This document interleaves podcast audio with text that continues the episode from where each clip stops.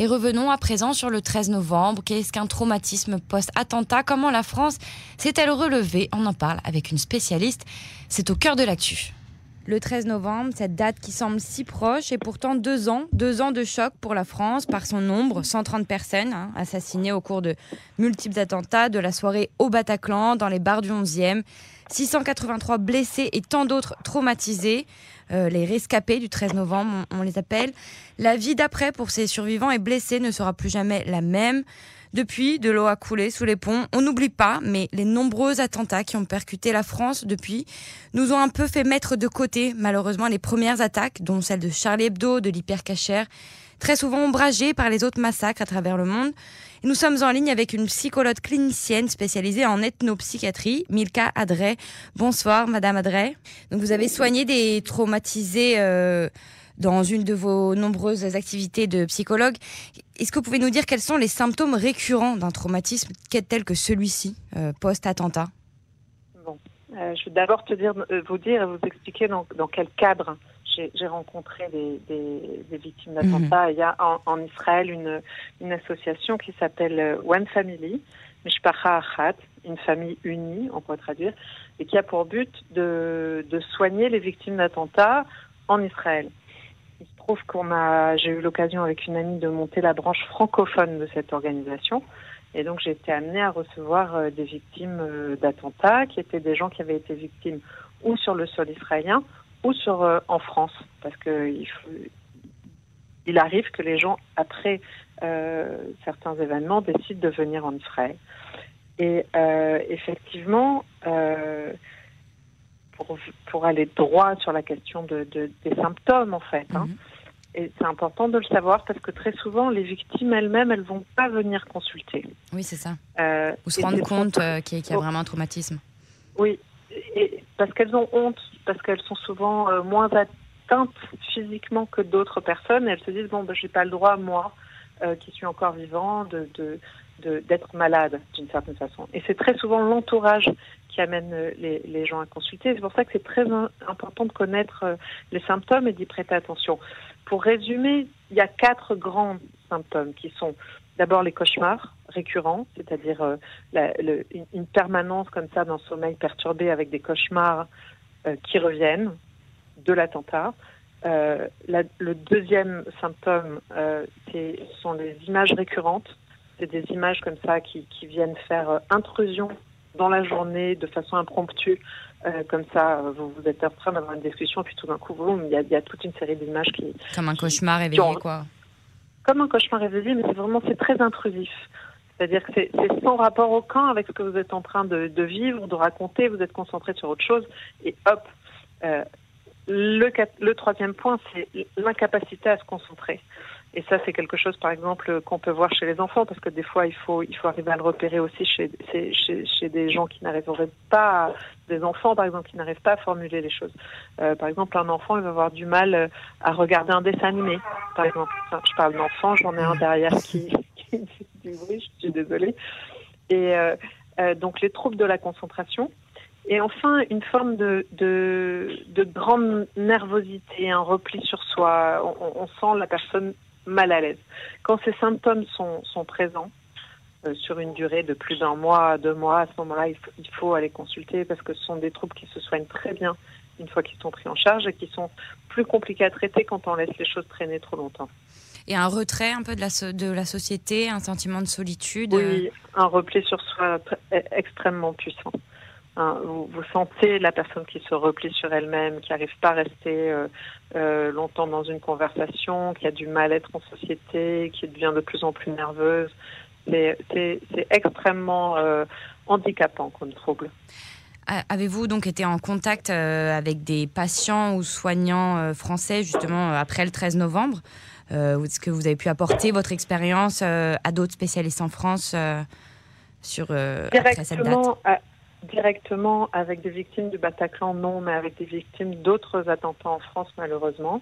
Euh, c'est vrai qu'il y a une, une, tendance générale maintenant à mettre beaucoup euh, nos expériences et notre expertise euh, en commun, euh, et en Europe et de, et de façon, on va dire, mondiale, et que les, malheureusement les Israéliens sont pour de tristes raisons devenus extrêmement précis, experts en, la matière. Ils ont quelque chose en plus, les Israéliens, c'est-à-dire que par rapport à la société française, c'est qu'ils ont une société, d'abord, qui n'est pas dans le déni de la réalité des attentats, et donc qui pense l'exposition au trauma comme quelque chose de, de réel ça, c'est déjà le fait que le groupe soit capable de penser mm. qu'il y a une réelle exposition, c'est déjà en soi thérapeutique. Et pourquoi, pas en, et pourquoi en France Quelle est la différence vis-à-vis de ce déni En France, il y a eu très longtemps une, une forme de... On n'est pas préparé. Par exemple, euh, vous, vous parlez de l'attentat, des attentats du tristement célèbre du 13 novembre qui ont été une... Euh, qui, a été... Euh, le président de la République a parlé d'un acte de guerre commis mm. par une armée de terroristes. Ça a été, euh, ça a été un, un, tournant, hein, le, le, les attentats du 13 novembre 2015. Euh, C'était l'attentat le plus meurtrier en France depuis la Seconde Guerre mondiale. Mm. Mais d'une certaine façon, il n'y avait pas de préparation. La tuerie dans, euh, qui a eu lieu au Bataclan, il a fallu plusieurs heures avant que, que la police puisse intervenir. En Israël, ça se compte presque en minutes le niveau d'intervention face à et Donc il y a une protection réelle et, une, une, une, forme d'alerte qui fait que l'effet de surprise est beaucoup moins, euh, beaucoup moins présent et donc la, les pathologies beaucoup moins fortes du fait qu'il y a une préparation psychique aux événements. Mais est-ce que tout de même les structures en place euh, en France pour les victimes et traumatisées ont été euh, suffisantes Il y a quand même une réaction de la part des, des psychologues, de tout. De... Alors, oui. Non, c'est très, c'est très compliqué. Euh, il y a d'un côté une forme de déni de la réalité de l'exposition aux troubles et, l'exposition au terrorisme en général. On a longtemps parlé de, de, de, par exemple, je me souviens avec Mera, de, loups isolés, alors que c'est évident qu'il s'agissait d'une organisation terroriste animée. Il a fait un, attentat qui avec une GoPro sur lui. C'était ils sont des, terroristes qui sont affiliés, c'est très pensé. Or, la France a eu beaucoup de mal à, à rentrer à l'intérieur de la logique de Daesh, à, à comprendre ce qui, était, ce qui était en jeu.